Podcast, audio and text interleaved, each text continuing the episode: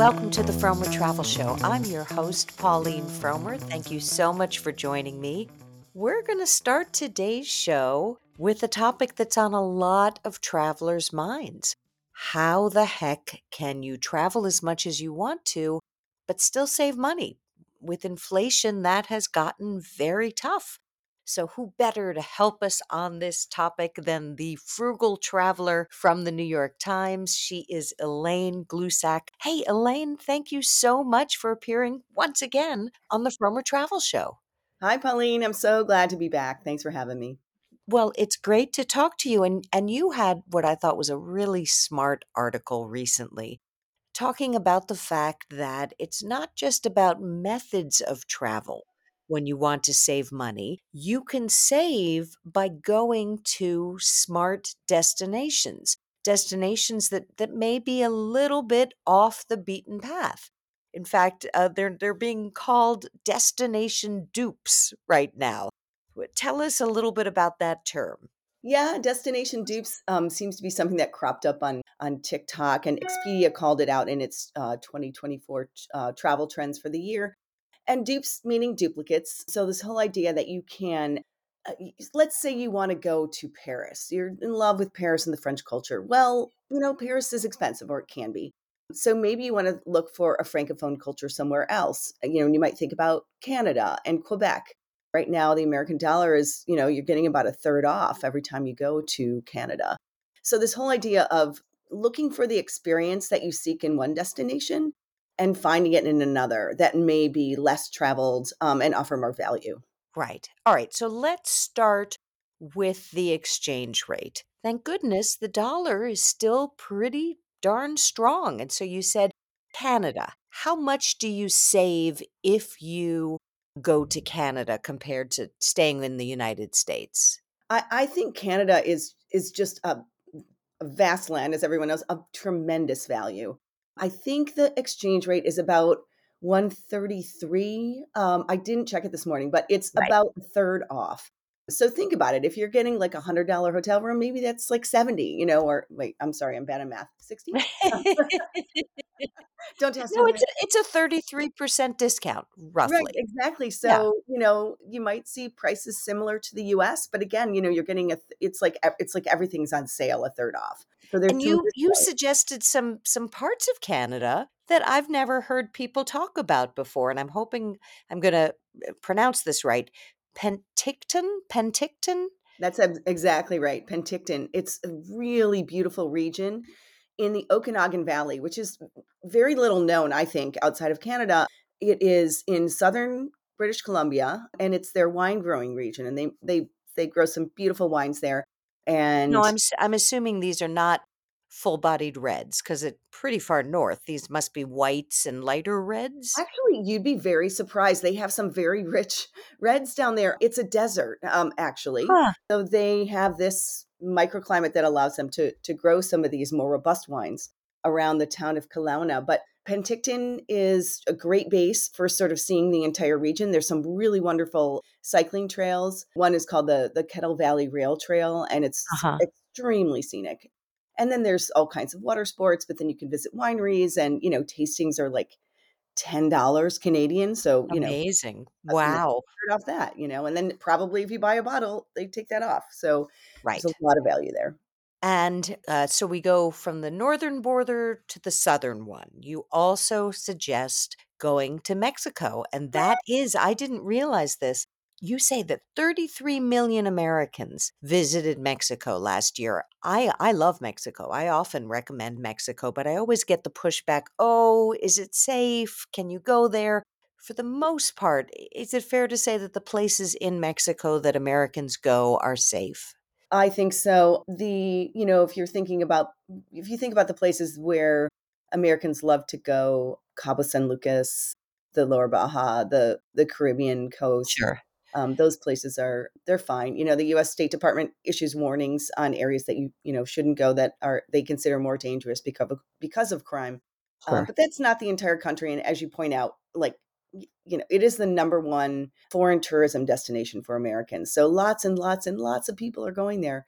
And I, I, I called out the the state of Nayarit, which is for those who are not familiar, it's on the Pacific coast and it is just north of Puerto Vallarta, which is pretty well known. And there's some really lovely little towns up there. I think if anyone knows it, they may know of the surfing town of Sayulita, um, which is a really I've sweet. been. It's fun. It's a it's a Oh, blast, and I don't even surf. yeah, I took a lesson and it was so affordable and so fun.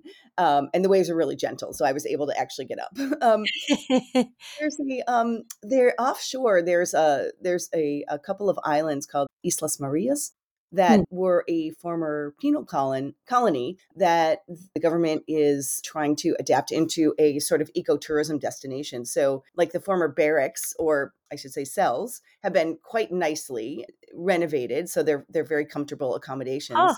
And you sort of buy this package where you go over by ferry, and then you stay you stay in this the former prison, which I know sounds awful, but it's actually very nice. Um, and then you go on excursions to see like some amazing wildlife. They have some rare species there, and whale sharks go there too. So you might be able to see them if you go in the right season. Wow. Well, whale sharks, we should say. I've I've swum with whale sharks. They are not sharks in the classic sense. They are filter feeders. So they don't have big menacing teeth. They they're not going to bite you. They, they they filter in small animals and and they're incredible looking. They're they're often the size of a, a school bus and spotted, so they're cute. That's a good point to make. Yeah, they're just really enormous and, and really fun to to sort of see without any threat. Yes. All right. Now, there was a shocker in your article. You recommended, in place of Paris, Cleveland or Indianapolis. Uh, uh, God bless Cleveland and Indianapolis. I don't think those cities have ever been compared to Paris before. I know. I hope they're flattered. I hope they're flattered. Um, well, in this case, I was really singling out the Olympics. I think, you know, there's been a lot of reporting that the Olympics in Paris, the prices are already crazy. And, you know, and that's great. I would, I personally never been to an Olympics. I would love to go sometime. They're Um, amazing. I've been to two. It's worth the money. It's they're it's incredible to be in a place with such a feeling of world unity. Oh, Just the joy at an Olympics is palpable. I thought I was in China and I was in London, but sorry for that. Oh no, that's that's that's wonderful. Great memories. I um yeah, so there's a couple of events this summer, sporting events. Um so if people wanted to get that sort of like, you know, get their cheer on, I thought it might be fun for people to go to Indianapolis, which is holding the the US swim team trials. Um Hmm. you know, so you're going to get like the whole family atmosphere of everyone cheering for their son or daughter and you know what everyone wins because we're all americans so if you want you're, if you're on team america it's all good um, Yeah. but you're going to get to see some of those athletes that will appear appear in Paris for a fraction um, of the cost. I think the tickets start around fifty five dollars there. Right. And what about Cleveland?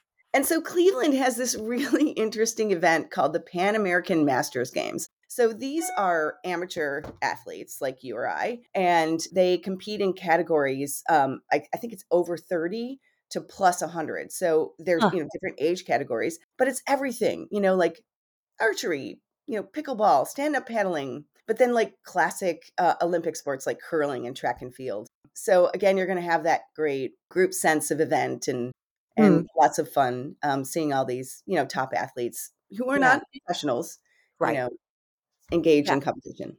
No, it sounds it sounds like a lot of fun. Now, I love the fact that you define wellness here from a mental point of view. That, you know, I, I, we've been all reading about the fact that there is an epidemic of loneliness, and people who are lonely tend to live less uh, long than people who are uh, ha- have social communities and so people are turning to wellness to fight loneliness. H- how does that work? Yeah, there's a lot of evidence that tending to your mental health or your your physical wellness leads to better mental health outcomes. And in the sort of Japanese tradition, the idea of the onsen or the hot spring is to bring people not just to you know bathe in these soothing hot waters but also to bring people together and to be social. And this whole idea of being social as supporting your your mental well-being your sense of connection to others and your feeling about community is improved by going to these hot springs. So i suggested that people sort of look in our own backyard. We have tons of hot springs and and so does canada by the way if you want a third off. And i singled out um, glenwood hot springs which is in glenwood springs uh, Colorado, which is about 40 miles north of Aspen in the Rockies. Very beautiful destination. And there's this very historic, sort of 19th century hot spring with a giant pool. And they're expanding this year.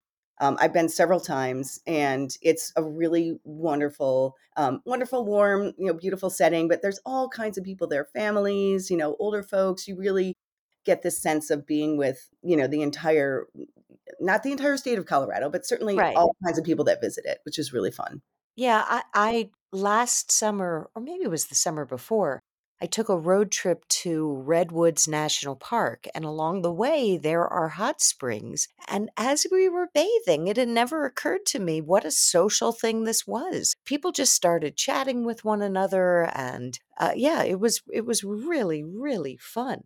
All right, final destinations, and you you suggest in California, Modesto, California for cherry blossoms. You also talk about different places to get deep into nature that will be fairly affordable.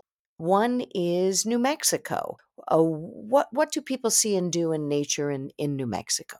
Wow, New Mexico, I feel is so somehow so overlooked in terms of nature. It is it has tremendous wilderness spaces, including the first ever national national wilderness area that was ever designated. It's called the Gila. Looks like Gila, G I L A, wilderness area, and it is celebrating its um, centennial this year. Huh. And it's in southern New Mexico, so quite quite you know you're going to drive maybe a couple hours south of Albuquerque. Very beautiful mountainous areas, woods, tremendous hiking. There's something like 800 miles of hiking trails there. Wow. Um, it was established by the visionary conservationist Leo Aldo Leopold, and he set it aside really for the uh, wilderness uh, to function as a system to allow creatures to grow and thrive there. So I think you you might have an opportunity to see some wildlife, and it's all very very affordable. You can stay in the town of Truth or Consequences, which is a hot springs town, so you get that social aspect. That's Um, a hilarious name. What did that come from the the TV show or or was It it did, it prior did, to it did. It Yeah. was actually like I think there was like a contest where, you know, the TV show like challenged someone a a town to change its name, Oh my and they would come goodness. and film there, and they did it. Wow. That's really funny. All right, before we leave this topic though, you aren't saying that we have to stay in North America to have an affordable vacation this year. You do mention some places in Europe where your dollar will go far, where costs on the ground just happen to be lower. So, where in Europe do we go to have a cost effective vacation? Yeah, I singled out Poland, but I think a lot of sort of what what we think of as Eastern European, like uh, Romania or something, might be a good place to look for good value. And there's a lot happening in Poland. They have a new museum opening. There's a lot happening on the if you're into politics on the Democratic front. So people, uh, you know, it's sort of like look beyond. I would say the the Spain, Portugal, France, Italy, sort of you know romantic Uh-huh. countries, and sort of look a little bit east. And I think you'll probably find a lot lot more value. Yeah, as someone who's been to Poland, it's a surprise what they have there. I mean, you're still going to get, you go to Krakow, you're going to get a castle, you're going to get cobblestone streets, you're going to get incredible markets filled with artisanal goods. It, it, it doesn't look like the bleak post Soviet landscape that you might expect. It has a lot of what Western Europe is famous for, and yet it's less expensive. Deep language barrier, though, I found. True enough. True enough. But you know what? Honestly, Google Translate for me on my phone has really helped me like Oh, overcome that. It's amazing. wow. Well, well, on that happy note, I will say thank you so much for appearing today on the Frommer Travel Show. Oh, it was great to talk to you. Thanks for having me.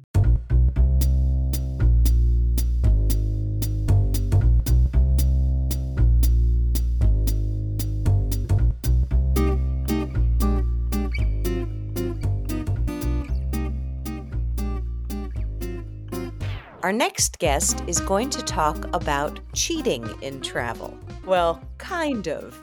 It's something I always considered cheating, but maybe I have to rethink it.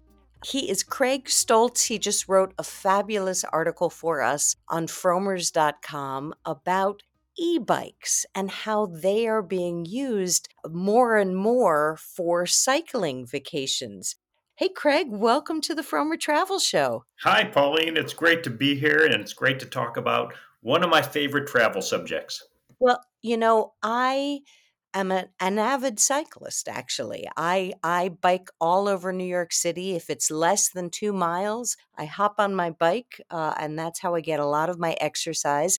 And I guess that's why I I bristle at the idea of e-bikes. It just seems like cheating. I mean, why would you do that when you could actually get the exercise? But there are some studies I think that show that that having an e-bike might allow you to exercise more, right? That's correct. I was going to say you kind of set a 2-mile limit. If it's within 2 miles, I'll ride. With Yeah. an e-bike, you could say within 10 miles Wow. because it's uh, uh, it's so much easier to ride. You could cover more distance, and yes, you get a similar amount of exercise. Ten miles on an e-bike versus two miles without. I'm not a scientist. I'm not a physiologist, but uh, I believe that you're getting just as much exercise. And the thing is, you don't have to turn on the assistance.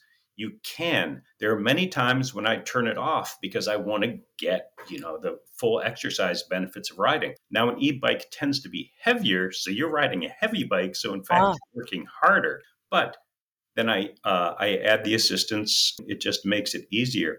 And let me say, when I'm traveling, it's so much better because I don't have my nose to the handlebars. I'm not bent over. I could uh, sit back. You're on a hybrid. You could see everything, and you're not distracted by um, your exhaustion or the pain in your thighs or uh, or even you know your heart rate because Right. you because you could just sit back and look. My wife and I went biking, uh, e-biking in Tuscany. We did it in Costa Rica. We've done it in California, Portugal. Wow. And you are really enjoying the environment so much more because you're just Wow. not having to work so hard. So I, uh, I don't consider it cheating. It would certainly be cheating in a race. It would certainly be Right. be cheating if you're feeling competitive. But if you're just trying to enjoy an environment and be able to explore it more more fully, an e-bike really is the way to go. And it's become the way to go for many bike uh, bike tour companies. You started your article with a startling statistic. Tell us about Backroads and their journey with e-biking. Backroads is one of the leaders in cycling tours. And cycling tours, until the past few years, have really been for people who are serious recreational bikers, people who want to get their miles in, people who wear spandex and clunky shoes. That's a, a, an elite sort of group. So that was always uh, the target audience for, or I should say, the inevitable audience for a company like Backroads and VBT, another company that does that. Right. So Which that was- started out, I should say, VBT started out as Vermont Bicycle Touring, but then they started adding in the entire world, so they became a meaningless collection of uh, consonants. Yes, yeah, they're all over the place. Anyway, uh, Backroads in 2013 decided, you know, there's this novelty of e-bikes. Let's see if anybody wants them. And uh, they actually, it was an upcharge. You had to pay more. Huh. And uh, now, within 10 years, So how many how many bikes did they start with? They started with like maybe 40 or so? they started with 150 Uh-huh. um, in all their various locations. So they had a few in some locations. Uh, and now they have uh, 4,500. And Wow. it's the majority of their fleet, and a Huh. majority of their riders now use e bikes, and they offer them in 90% of their itineraries. Huh. So within 10 years, their business has really shifted. And let me tell you something funny. My wife just got back from a trip in Portugal. Um, I said that we had uh, uh, biked in Portugal. Not entirely true. She biked in Portugal. I didn't get to go to that one. And she said that at the beginning of the 14 people, 12 of them chose e bikes. So it was largely an e bike tour. Right.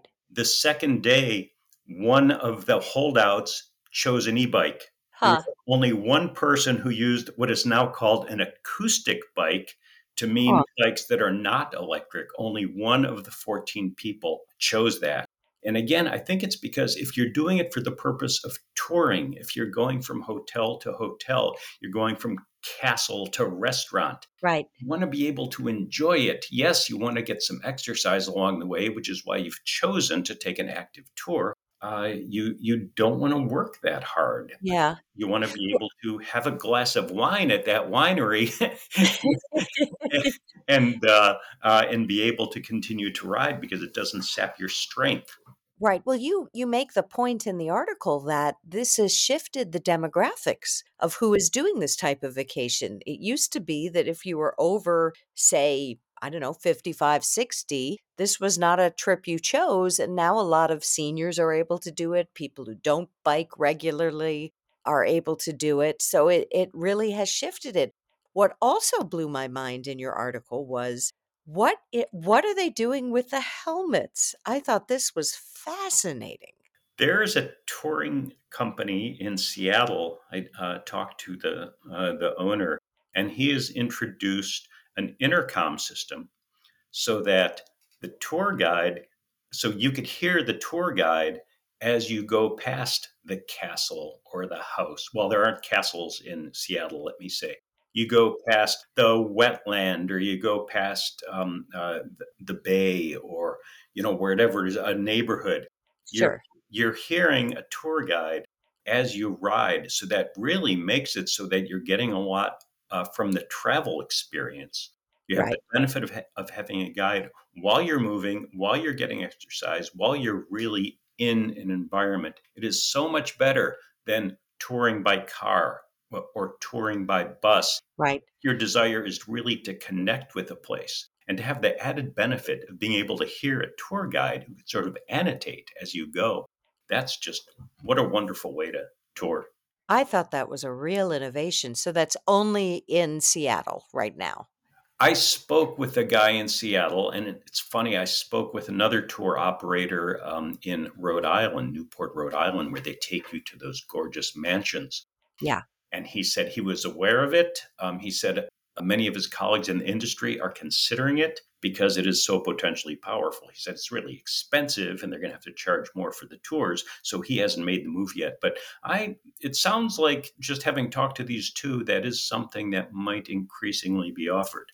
Yeah, how great. I, I thought that was so smart.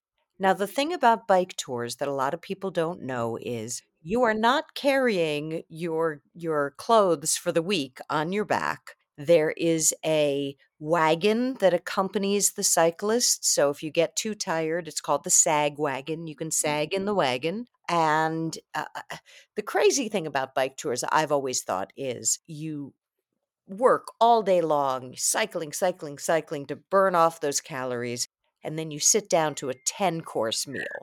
Uh, often these these ones have really these types of vacations have have really high end luxurious meal options and housing options. There are there are uh, more middle of the road and, and less expensive bike tours too, but the companies you've been talking with, they're pretty pricey, right? They are, yes, yes, um, and they do offer um, at least four star hotels.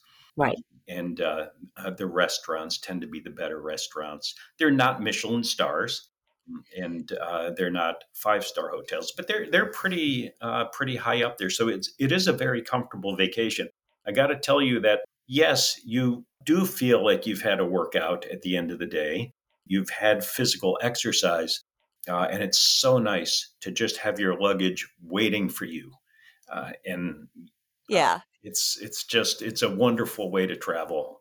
You know, the, uh, the hardcore biking tours. You may know as a cyclist that there are still tours for much more serious bikers where they have panniers and um, the, those bags, the saddle bags on Right. the side of your back wheels, and uh, you carry your stuff. So you don't have much room to carry stuff, and you bring Sure. it yourself from place to place. And there's something in between too. I actually did a bike tour with a company called Cycle Events. It's a, a less expensive European based company.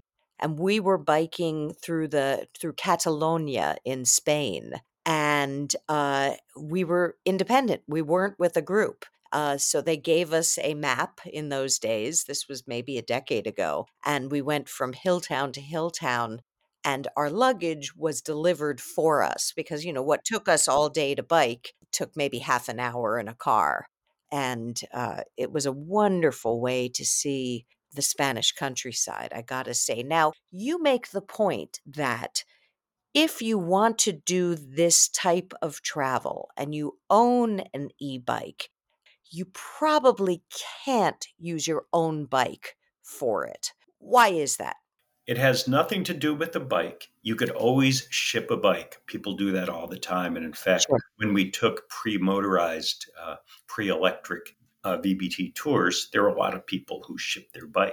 It's shipping the battery. They're mm. lithium ion batteries, which are prohibited in, in luggage. Uh, you can't pack them. And that's because they have been known to start fires and fires on airplanes. So they are prohibited you know how when you uh, buy a ticket online, you get that screen that says prohibited things, including guns and so on. Well, yeah. one of the things there, along with the guns, is uh, uh, lithium ion batteries because of the fire risk. So now uh, you can take lithium ion batteries in your carry on, but a, uh, a uh, an e-bike's battery tends to be more than 300 watts, which. Exceeds the limit of what you could take in a carry on. Huh there are workarounds. There are delivery companies where you could have your battery delivered to your place, but even they have special restrictions. Generally speaking, you're really going to have to do a lot of uh, figuring out and negotiating and working around to get your e bike battery to your destination. Huh. So, for the most part, you're much better off just uh, renting a bike there, going with it, and uh, enjoying the ride. And and the the quality of the bikes that you're going to rent either from just a local company or from one of these big names like I don't know VBT or Backroads eh, these are good quality bikes. You don't have to worry about that because I would think you know something that that has electrical components if it doesn't work well that you're going to get screwed up yeah I agree uh, we have uh, toured only with VBT, and I will say the bikes have been really high quality. You mentioned the sag wagon before, which uh, yeah. be purely for picking up stragglers. Now they carry extra batteries in huh. case a problem with batteries. And uh, the uh, the guides and mechanics are not just bike mechanics now; they're e-bike mechanics, so they know how to handle the electrical systems. So uh, they are high quality in terms of the frame and the feel and so on. But right. they they also support um, the electric components. Yeah. Well, I was so glad that we we had this article on frommers.com because I think it's going to open up a new way of traveling to, you know, a whole group of of folks who didn't think they could do this in the past. Uh, so thank you for writing that article and thank you for appearing on the Frommer Travel Show. Happy to do it, Pauline.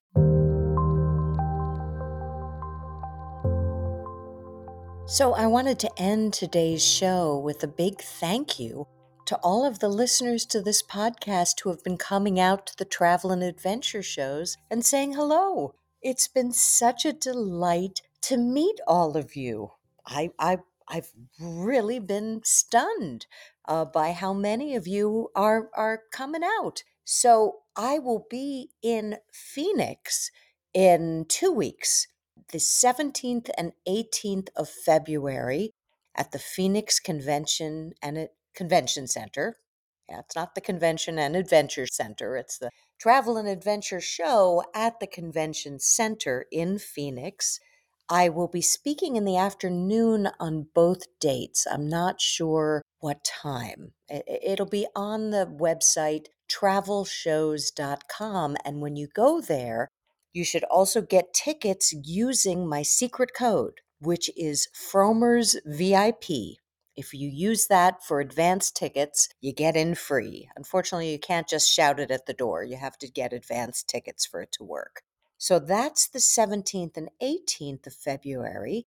Then the weekend after that, I will be appearing at the Washington, D.C. Travel and Adventure Show, again in the afternoons. Again, you can use that code. And then in late March, I want to say, I think it's the 22nd and 23rd, or it might be the 23rd and 24th, I'll be in Dallas for my last travel and adventure show of the season. So please come out. It, it just warms my heart to meet you all, to get to have such great conversations with my fellow adventurers. And uh, if you're not able to come out, I thank you still for listening to this podcast.